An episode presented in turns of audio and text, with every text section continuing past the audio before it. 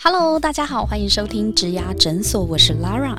今天呢，我们的主题要来探讨金融界的 MA 储备干部这个职缺。因为呢，每年三四月啊，都是 MA 的重点招募期。我也希望呢，透过这一集，让正在投递履历、参与面试甄选的你，又或者是你目前还在就学中，但是呢，未来你有可能或者是想要成为金融业 MA 的你，大家可以听完这一集的讨论，会对未来的职涯发展会更有方向哦。那我们今天现场呢，邀请了四位来宾。第一位呢是星光银行负责 MA 招募的 HR Claire。Hello，Claire。Hello，大家好。第二位呢是现职本土金控的 MA Mandy。Hello，Mandy。Hello，大家好，我是 Mandy。第三位呢是曾任金控的 MA，但是后来呢转职成功到类官方机构的 Stella。Hello，Stella。大家好，我是 Stella。第四位呢是曾任富邦金控的行销企划 Sam。Hello，大家好，我是 Sam。哎，Sam，我不知道你以前待过富邦金控，哎，你不是产品企划吗？哦，对啊，我以前在金融业其实也是做产品企划的。OK，好哦，那我们也欢迎 Sam。那今天呢这一集想要带大家来揭开金融产业 MA 的面纱，因为每年的三月都是 MA 开始招募开跑的时刻嘛。那也想要替求职者问问在场的各位呢，因为我们现场呢有现任的 MA、曾任的 MA，跟曾经待过金控但不是 MA 的这个上班。组星光银行的负责 MA 招募的 HR 齐聚一堂，我们真的很想要讨论一下，或是让大家了解一下，到底金融业的 MA 是一个怎样的角色，在公司里面呢，需要做哪些事情呢？我们先来问问看，同样是在金控产业里的。第三者的角度好了，想请教一下 Sam，你当时呢是行销企划，对于你来说，你怎么看公司里面这个 MA 的职缺？当初你没有想要当 MA 吗？呃，我觉得我先回答最后指这个问题好了，就是我当初没有想要选择当 MA，是因为。呃，我学历不够啦，对，因为我学历是是，因为我我我在的年代，金融产业的 MA 其实大部分都需要硕士的学历，这是一个最基本的招募的门槛。现在还是吗？呃，现在的话，据我所知，有部分的公司其实已经陆续开放了，就是大学的学历其实一样是可以应征金融产业的 MA。嗯，对。那我因为没有念硕士，所以理所当然我也没办法应征 MA 这样的一个职缺。了解。对。那因为呃，我当时候还在金融产业的时候啊，MA 他们最常呃，我们接触到 MA 的一个机会，其实就是他们在做部门轮调的时候，会有一票年轻的 MA 可能来你的单位，也许两个月，也许三个月，呃，看每间金融产业他们的轮调机制而言，那。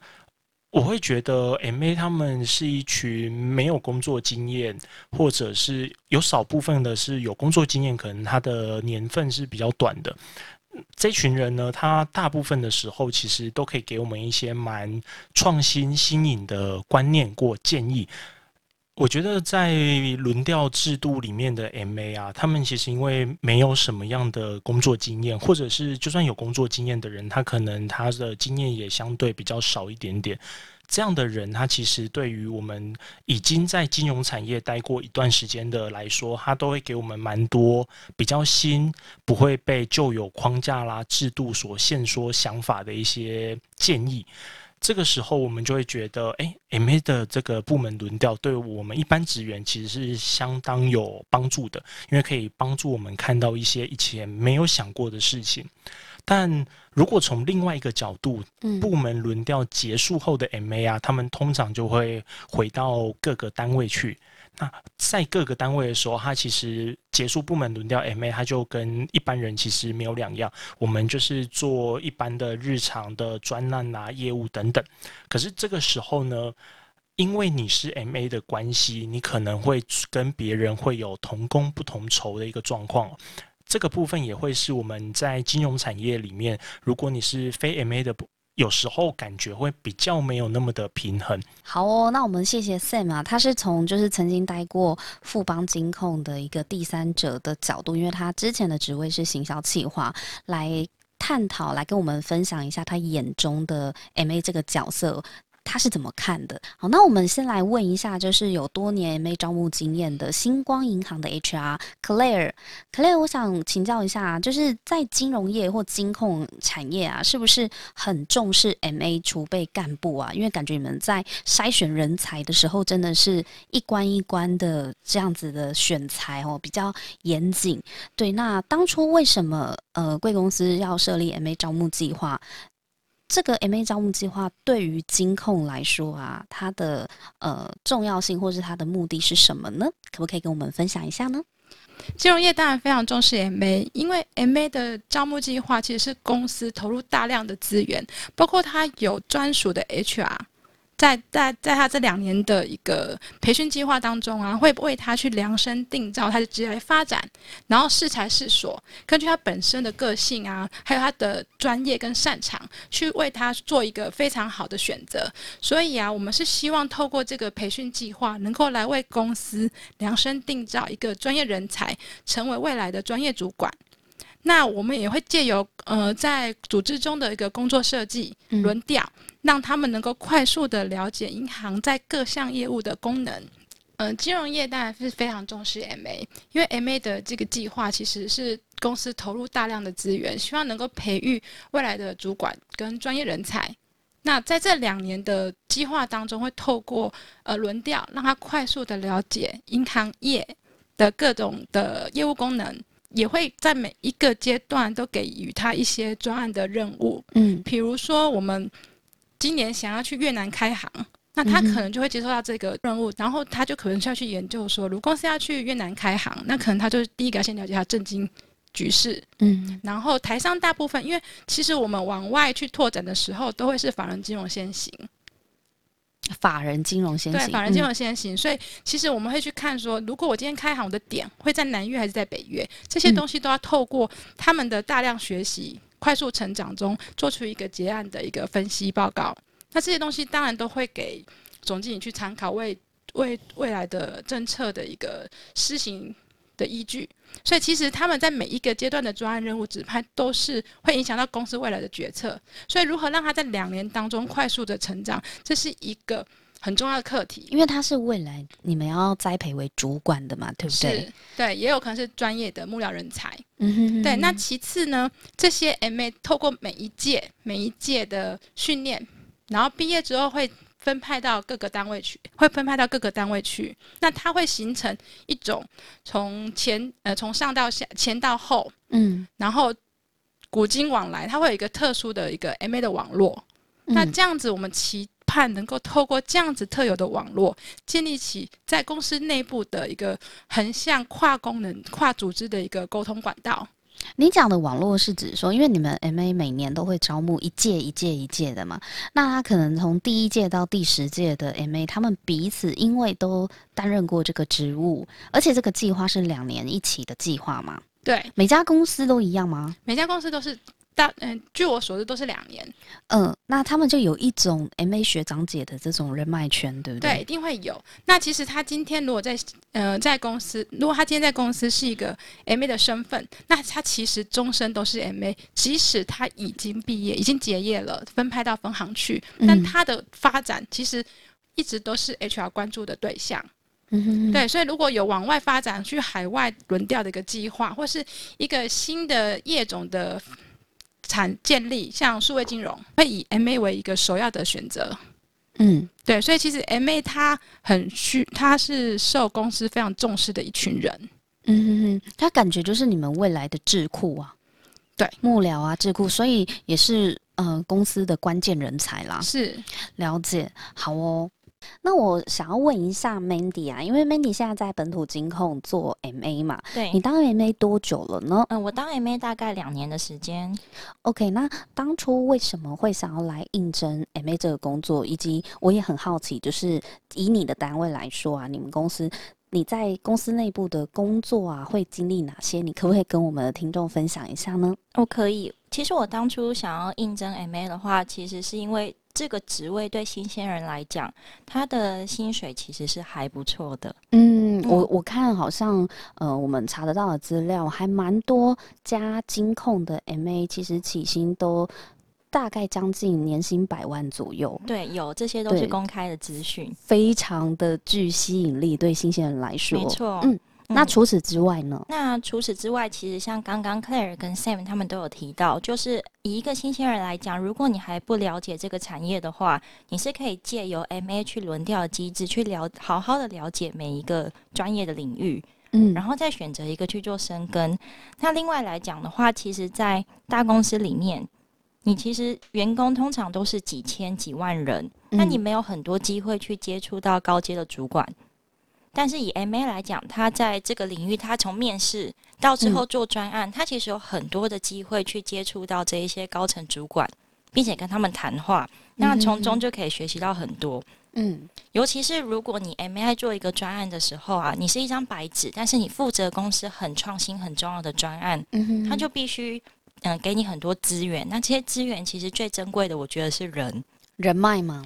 嗯、人脉也有。嗯那同时你做专案的话，你可能会有一个专案的团队。嗯那这个团队这些都是资深的前辈，你很值得跟他们好好的学习。那同时你会有一个以上，嗯、像有些公司通常都是大小 mentor，那可以从这些前辈身上学习到很多他们工作上的经验，这样子。那这样听起来，其实 M A 除了是公司的关键人才，刚刚 Clare 有讲到，他就是一个未来要培训为幕僚或者是主管、储备干部的一个重要的职缺嘛，对，而且还会有非常好的舞台让你去发挥。有因为 Mandy，你刚刚有提到说 M A 是蛮有机会去接到重要的任务嘛，对不对？对所以以大公司，因为金控其实的员工人数都非常的多，对五六百人以上的，对，那你要在五六百人当中能够被高层主管看到，那肯定是你身上要背负着重要的专案跟任务，对这对于一个呃新鲜人来说是一个非常好的历练跟学习。对，是一个很难得的机会。OK，好，谢谢 Mandy 啊。那我同样来问一下曾任银行 MA 的 Stella。Stella，你之前呢、为什么会想要进银行当 MA？以及你在银行做 MA 的时候，你的工作大部分都在做些什么呢？就像刚刚前面 Mandy，然后还有 Sam 他们，还有 Claire 他们提到，就是当 MA 他的薪水非常非常的高。嗯那再加上我本身念研究所的时候，念的是传播学群，嗯所以传播学群大家普遍认知就是第一份薪水都非常的，呃，相对来讲没有这么的让你觉得优渥。那因为？为什么？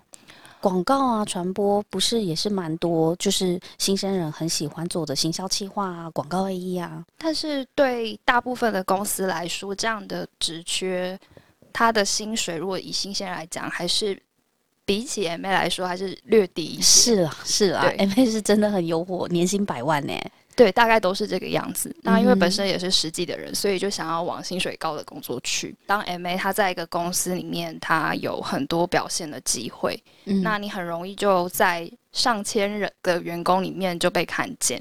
那嗯其实我觉得，我去回顾我当 MA 的时候，我发现 MA 有一个非常大的好处，就是公司真的会花非常多资源在培训你。嗯哼，呃，可能在当 MA 的时候，你不会特别的感觉到，但当你卸下 MA 这个职务的时候，你就会发现说，哦，原来之前公司对你投资的那些培训来说，是比其他人来来的多一些的。嗯比如说，我讲一个非常简单的，比如说以前我是在 MA Rotate 的时候是做企业金融的，就是轮调的时候嘛，对因为 MA 是要到各部门去历练的嘛，对不对？对，嗯那就是呃，我在企业金融这一块做轮调的时候，我经历过审查单位，也嗯经历过产品规划，也经历过业务单位。那就在这样短短的时间当中，你要碰到这么多东西，这这么丰富的面向，其实对一般人来讲是非常非常困难，甚至就是在就是在轮调的过程当中，你会发现你走的这些路，可能前辈他可能要走十几年才会走到，嗯可是你就在非常年轻，然后非常短的时间就看到这么多的面向，然后掌握到银行非常核心的业务。嗯。哇，那看起来其实 M A 要做的工作范畴也是很广泛的，但相对来说，它也可以拥有非常多的被看到的一个舞台跟机会嘛。所以我想要请教一下 Claire，到底什么样特质的人呢比较适合当 M A？以及在招募的时候啊，你们通常啊以 H R 的角度，你们会看哪一些条件呢？我觉得主要的特质有分为三项。那第一点呢，他可能要有积极主动的一个学习能力，嗯，因为其实，在银行业呢，它的范业务范畴其实是蛮大的。它除了分法人金融跟个人金融之外呢，这几年又加入了一个数位金融，嗯，对，让提供我们在提供金融服务的时候，它更加的多元化，嗯，所以你要能够在你要能够积极的主动的学习各项的专业知识。还有一些金融法规，这是其实是非常重要的，而且速度很快，对不对？它要跟得上啊。对，那第二点呢，就是我也希望 MA 能够具备高度的抗压跟适应环境的能力。怎么说呢？因为其实，在在两年的一个培训计划当中呢，轮调是一个重点。那他必须在快速的，他必须要在很短暂的、很短的时间内去完成一个任务的指派。那一般的。专业幕僚人员呢，他可能有半年，比如说一个系统的升级，一个呃一个专案的规划。那一般的专业人才，他可能有半年、一年的时间待在某一个部门嘛？对，慢慢的去学习，然后再产出有结果。但是对于 MA 们，他们必须要在短期间一个月，可能就要完成事先的呃产业分析呀，然后做出规划。然后还要评估最后的结果会是什么，这都是在非常短的时间内要有成果出现的。因为刚刚大家都有讲到，M A 它是需要到各单位去轮调的，所以它在各单位的时间大概多久啊？以我们公司来说的话，我们是三个月为一个阶段，三个月，而且那不就是才刚来，然后刚熟悉，然后就要走了，而且三个月就换换一个业务功能，它并不是接续的。他可能是这个阶段会一直在企业金融，嗯，那可能下个阶段就会是去数位金融，那在下个阶段可能就会去审查。哇，那他适应力要很好诶。对，所以其实具备高度的抗压跟适应的能力，其实我觉得是我自己觉得非常重要的第二项。那这样我懂了，因为嗯。我觉得这真的是很大的一个挑战哎，就是你适应力要非常强，因为像我自己也换过不同的部门，就是在同一间公司，然后可能从产品转行销，再从行销转业务，我光是前面三个月都在学着。了解这个单位到底是什么？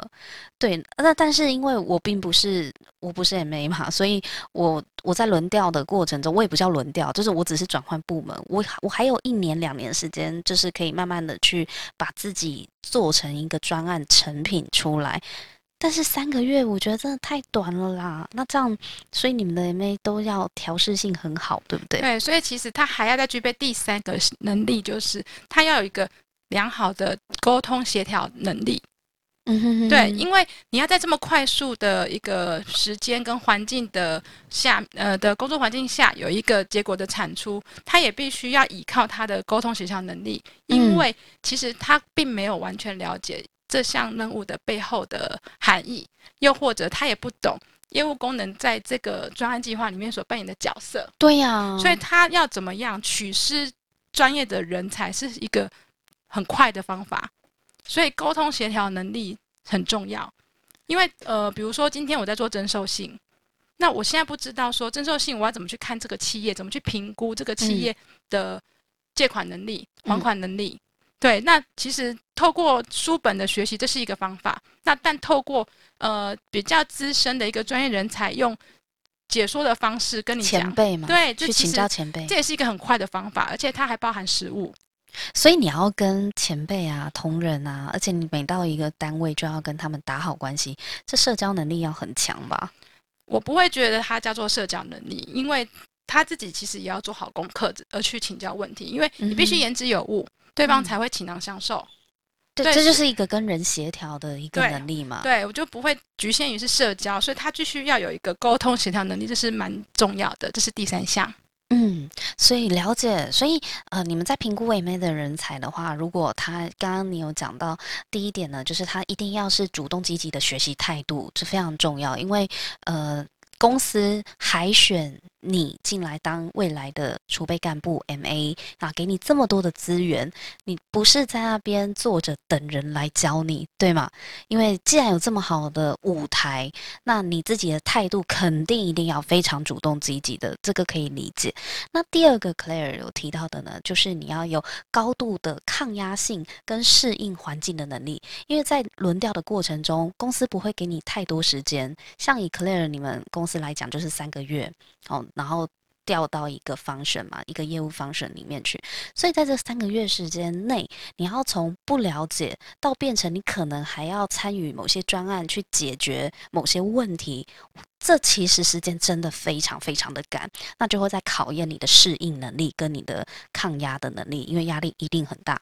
那第三个呢，就是你要跟不同方向的人，你要从前辈身上去学习也好，或者是你的专案要跟不同部门的人沟通也好，这个沟通协调的能力一定也是要有的哦，因为毕竟很多事情不是你一个人可以完成的。那人格特质之外，你还有。其他的招募筛选条件吗？所以第一个，我们都是会去看硕士以上的，当然也有某几间银行它有开放大学，这就因人而异了。对，各家公司不一样。嗯，部分再来呢，我们刚刚有提到说，他必须要有一个良好的沟通协调能力，所以我们在招募的时候，在筛选人选的时候，也会看他的一个社团活动，他可能在社团活动里面扮演的是怎样的角色。那他我他大部分都是以总务啊、文书啊，就是 POP 这样子的一个设计的一个专长的话，那可能就会没有办法去显露出他应征者他的一个沟通协调能力。所以他如果在社团活动里面，或是在一个活动，诶，社团活动里面扮演的角色是比较偏向总召啊，或是当过主持人，那这样子呢，他就可以显现出他的人格特质，可能是比较擅长去做沟通协调。文字的表达呢，是我们书审的一个标准。嗯，但是你怎样？对，但是你怎么样去跟？你怎么样去跟面试官面？你怎样去跟面试主管去表达说你有具备这样的能力？其实要透过各式各样的一个活动的参与，跟他的呃社团表现，才能够去证明说我我我有具备这样子的一个沟通能力。嗯哼，所以他的社团经验也可以作为加分的参考吗？对，了解。那除此之外，你们会呃希望他是没有任何的工作经历的吗？就是一毕业，然后就欢迎新鲜人来当 MA，还是你其实是希望他有一点工作经历的呢？其实，呃，银行业在招人、招募人才的时候比较不会设限，所以当然商管科系毕业的我们欢迎，但非商管科系的，其实我们不会设在招募人才不会设限。像我们的 MA 去年就有是资工背景的一个硕士学生，资工背景的，对他会写扣，他会想应征 MA 也是因为他觉得 MA 可以让他有一条。快速到达他的目标的一个捷径。可是他是资工背景的，他对于金融熟悉吗？他要从头学起吗？所以其实学习能力要非常的强。了解，就是你们其实，在筛选人才的时候，并不会设限于他的所学的背景。但是如果他真的是离财经金融比较远的，那他就是必须必须要靠自己努力了啦。讲白就是这样，对不对？对。所以像刚才在讲说招募的时候呢，怎样的去证明，其实你是想要应征这个职务的一个动机，具备证照也是一个方式。嗯，对。像我们去年录取的这位资工背景的学生，他就考了多张的金融证照。哇，嗯，他充分的 用真的很积极耶，他充分的用行动来表示他对金融业有兴趣。写扣只是他的主修，那他有工作经验吗？他没有。OK，对，但是我们也有用，去年我们的 MA 也有用，有一年多的工作经验，基本上两年以内的工作经验，他这张纸就像 Sam 之前所说的，还没有被污染的太严重。那他所谓的没有被污染的太严重，是他不会为自己设限，也不会依照过往的一个经验来发来，呃，对他的未来有，呃，他不会用过往的经验对于他的工作任务而所有，呃呃没有发展。他也不会因为过往的一个工作经验限制了限制了他的发展跟他的想象。嗯，对，了解了。所以两年以内的工作经验，其实我们都可以接受。那你们有你们有规定说这两年以内一定要做跟金融有关的，还是其实没有差？没有差。对，嗯但是如果他在金融相关，这又是加分。当然是啊，因为当嗯所有的新鲜人刚毕业的时候，他们其实是没有办法去贴近金融业的业务的发展。嗯但是如果你有工作经验呢，他可能就业务功能或是就呃工作经验实务上，他都会有所会还会言之有物，所以这样子也、也很容易脱颖而出。嗯哼对，了解。所以其实，在星光银行的 MA 的筛选上面，你们算是广纳人才啦。那你因为主要还是要看他的一个能力跟他的个性特质嘛，你们并不会太设限于他的工作资历或者是所学的科系，对不对？对，因为我们面试的第一关是由 HR 担任面试主管。嗯哼哼，对，那我们看的除了特质之外，还有他未来发展的潜力。嗯对那所以其实他即使是职工所毕业，但他可能也很，他可能也有去接触金融相关的新闻。嗯。那他也认同说，因为其实金融服务是非常贴近消费者的，嗯，对，所以他认同这样的想法，他其实不会因为他今天是职工背景，他就会没有办法做好 MA 这份这项工作，嗯，因为基本上他如果具备前面刚刚讲的三项特质，学习力是很快的话，是其实他进来学习一些金融专业知知识都不用担心，都不用担心，然后他嗯在运用上面也不用担心。嗯，对而且反而这样子的一个筛选，也可以为公司找到真的很优秀的人才。对，而且各个领域不同的领域都会激起不一样的火花。是啊，是啊，就比较不会有遗珠之憾。了解哦，谢谢 Claire。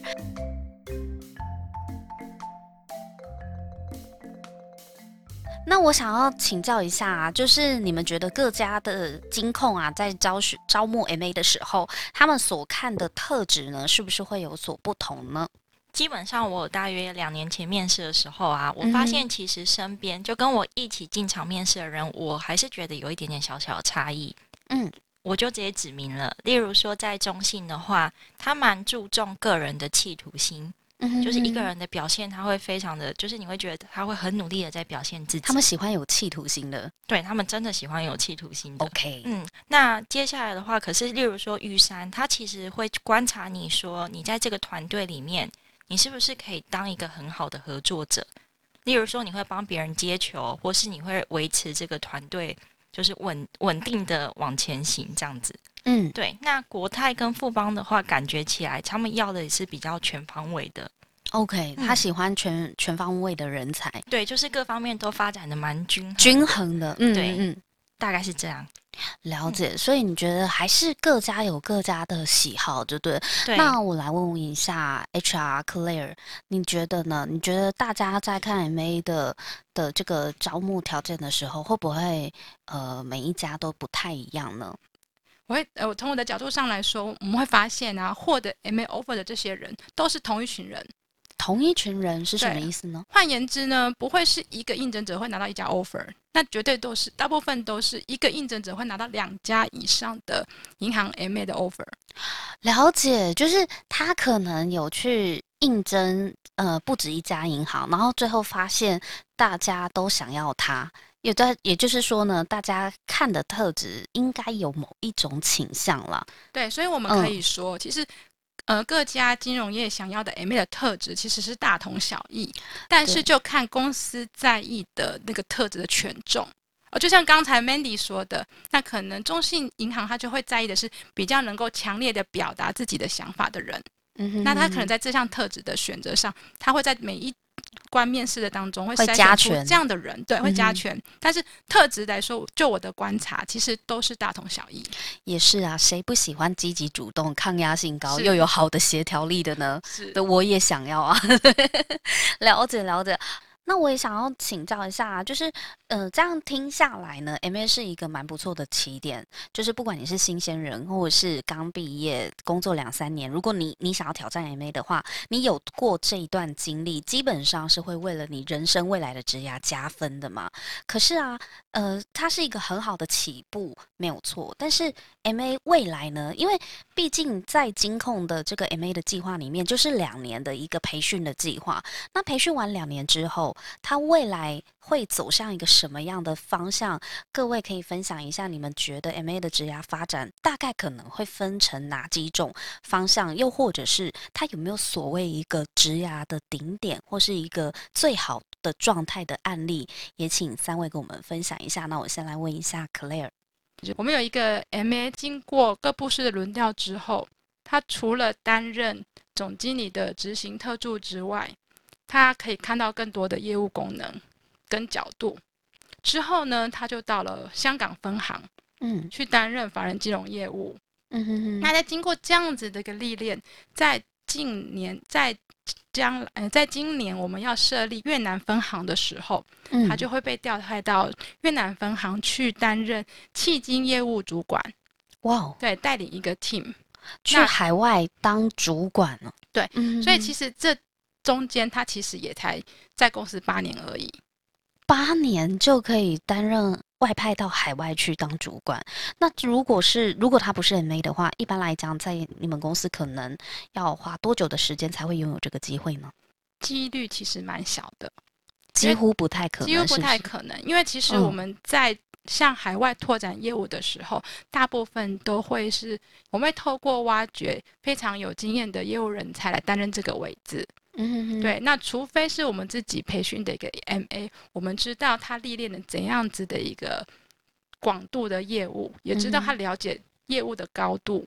哎，对所以你们的轮调设计是有可能到海外的。对，所以我呃我们也有 MA 在两年的轮调计划当中，到香港的交易室嗯三个月，嗯，很难得的一个机会跟经验啦。是对，那也因为这样子，所以他才有到越南当主管带 team 的一个契机嘛。对，说哇哇，真的是非常好的一个发展哦。但是呃，除此之外，我相信就像 Claire 讲的，其实可能性真的非常多种诶。我们在场呢，就 Stella 她就是一个，就是原本从 MA 然后又调到其他的一个公司的一个经验嘛，所以想问一下 Stella，为什么当初会想要从 MA 然后转职呢？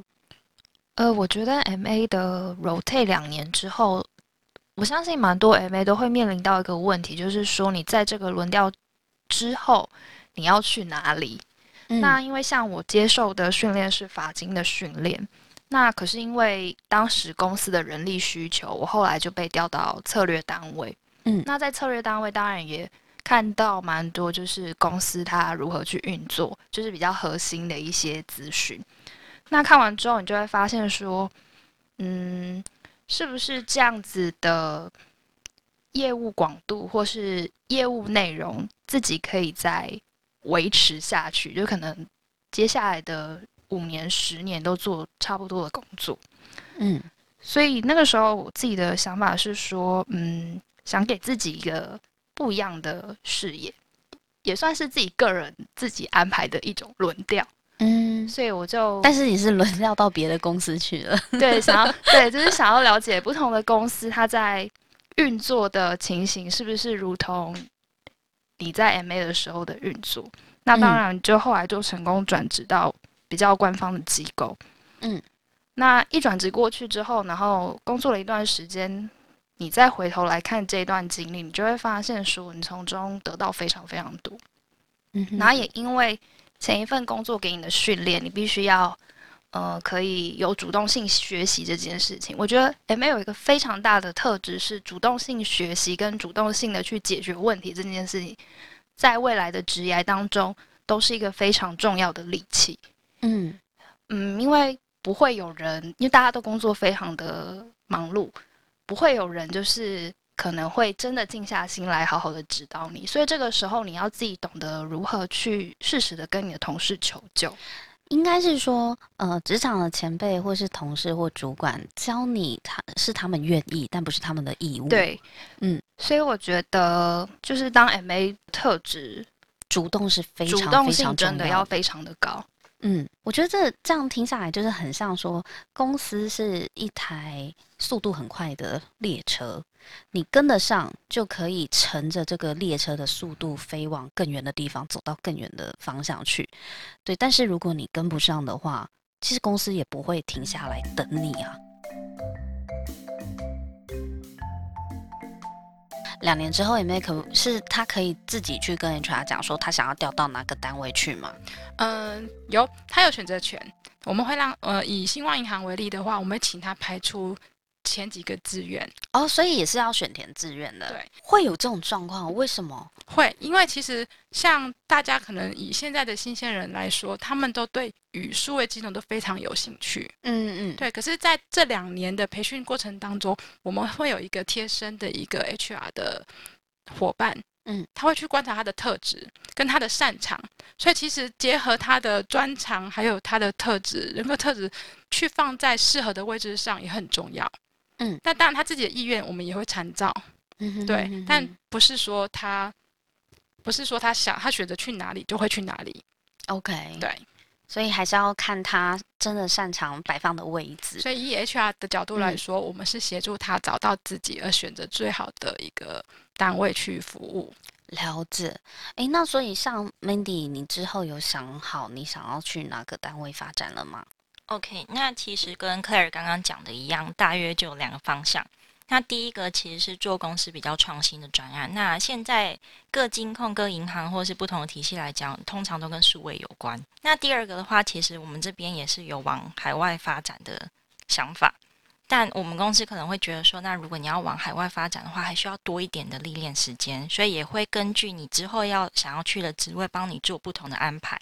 那一样的，所以主要来讲会先从扛专案开始。其实扛专案这件事有点像是轮调，只是它是一年两年的轮调。那它跟前面最大的差别，你可能两三天你就真的是去认识这个部门，嗯三个月你要产出一份报告。如果就要一年以上，你去扛这些专案的话，你要扛绩效，部门的绩效会也会在你身上。嗯哼哼对所以你目前是倾向说，先挑战看看比较创新的专案。对，那未来有机会的话，你也要会争取往海外。海外呃轮调的机会吗？对，没错。了解。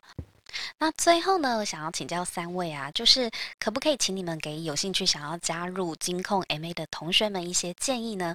我们先请 Mandy。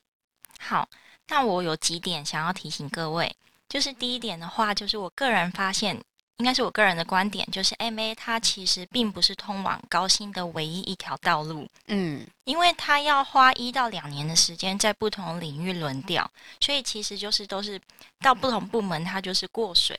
它不会到专精，所以如果各位的呃各位毕业的新鲜人，你已经心里有个底，说，诶，我想要在哪个领域非常的专精，没有，我就是想要年薪百万。OK，那你可以晚一点年薪百万，你可以年薪晚一点年薪百万之后，你年薪还可以五六百万这样子。哦，OK，对，就是如果你知道你要深耕，例如说就是投资，嗯对等等的，就是你已经有你想要学习的领域，精算嗯嗯等等的，应该要把那两年的时间就是拿来准备你自己的实力。对你不用轮调了，因为你已经有很明确的目标。MA 的起薪很高，但是也许你在某个时间点，你你得到的舞台跟你的薪资是可以超越 MA 的。嗯，这也是一条路。对，没错，就是嗯要想要提醒大家。那第二点的话是有关于面试，因为现在其实是 MA 的招募季。是，对，那一样就我个人的观察，在面试的时候，我想要提醒大家，就是尽可能的也是展现出真实的自己。那嗯当然你要加一点适度的包装。那为什么要展现比较真实的自己？就是因为我们感觉起来，真的每一家的企业文化是不一样。但是面试你的这些人，他们看你的特质，他们选进来的人，你可能每天朝夕相处的同事，他的特质就是这样。对，所以如果你嗯不喜欢一个很 aggressive 或是很活泼的环境，但你在面试的时候，你把自己装成是这种人，你进来之后，你可能会不适应。好哦，谢谢 Mandy 给的非常实用的建议哦。那我来问一下 Claire，就是以 HR 的角度啊，你有没有呃什么样的建议是可以给有兴趣想要加入金控或者是星光银行 MA 的同学呢？非常同意 Mandy 前面分享的两点。如果你有明确的目标，就不要参加 MA 的培训计划。那我想再再补充的是，如同前面所说的，其实拿到 MA offer 的人都是同一群人，所以这些同学们最重要的课题反而是选择。嗯在职涯的发展路上，这些同学的关键是在你要明白自己到底想要什么通常你会建议他们是用什么样的准则方式。嘿去做选择呢？第一个，组织文化，组织文化是对，组织文化其实要跟个人特质相契合。嗯，对，再来是他在每一关的面试当中，他可以透过在跟 HR、跟面试主管的互动，来了解这家公司的业务拓展方向。嗯哼哼，所以选择呢，不但是在一开始你选择哪一个银行的 offer。选择呢，更重要是在你这两年的轮调计划中结束之后，你要选择在哪个单位服务。因为台湾的银行其实蛮多家的，嗯，那大中小家也都有。那我会建议就是。呃，没有好坏，没有好坏的银行，因为再大的银行，福利再好的银行，也都会有人离职。怎样去选择适合自己的银行，这是比较重要的。这才能够待得久跟发展的好嘛，走得远嘛。了解。那接下来呢？你经过两年的轮调当中，呃，培训结束之后，选择又是一个很重要的课题。你要选择在哪一个业务功能去发挥你的专长？这时候就是要在这两年当中细细的去体会跟学习。你一开始可能没有很明确自己想要往哪个部门或哪个方向去发展，没有关系。但是如果你参加了 MA 的培训计划当中，你真的要把握你每一个轮调的机会，去了解说哪一个可能是你的下一步嘛？对吗？所以每一个人呢，他要结他要结合自身的特质、兴趣跟专长，才能做出好的选择。嗯，那努力是做出选择的基础。你有要你能够有那么多的选择的机会，那是来自于你先努力获得足够的人生积累嘛？刚刚 Claire 他提到的重点，我觉得这个角度非常的好诶，也给就是想要踏入 MA 的同学们或听众们，或是你现在正在准备 MA 的甄选呐，你的心态要调整好。好哦，谢谢 Claire，我们今天真的非常感谢四位来宾来到现场，跟我们分享关于 MA 的工作跟职涯发展，还有你们个人的经验。呢，希望呢，今天听完大家的分享，我们的听众朋友呢，你是否更加了解 MA 的招募过程跟未来发展了呢？也希望今天这一集的内容呢，对于想要进入金融业当 MA 的朋友很有帮助啊。那如果说呢，你还有其他的问题，关于 MA 相关的工作的议题的话呢，也欢迎回到一零四的职涯诊所来发问，因为在我们职涯诊所的社群里面呢，有更多职场前辈、更多金融业的 Giver 可以协助。你回答你的问题。那如果你喜欢我们的节目，也别忘记在 Apple Podcast 帮我们打新评分和留言。那我们就下次再见喽，拜拜，拜拜拜。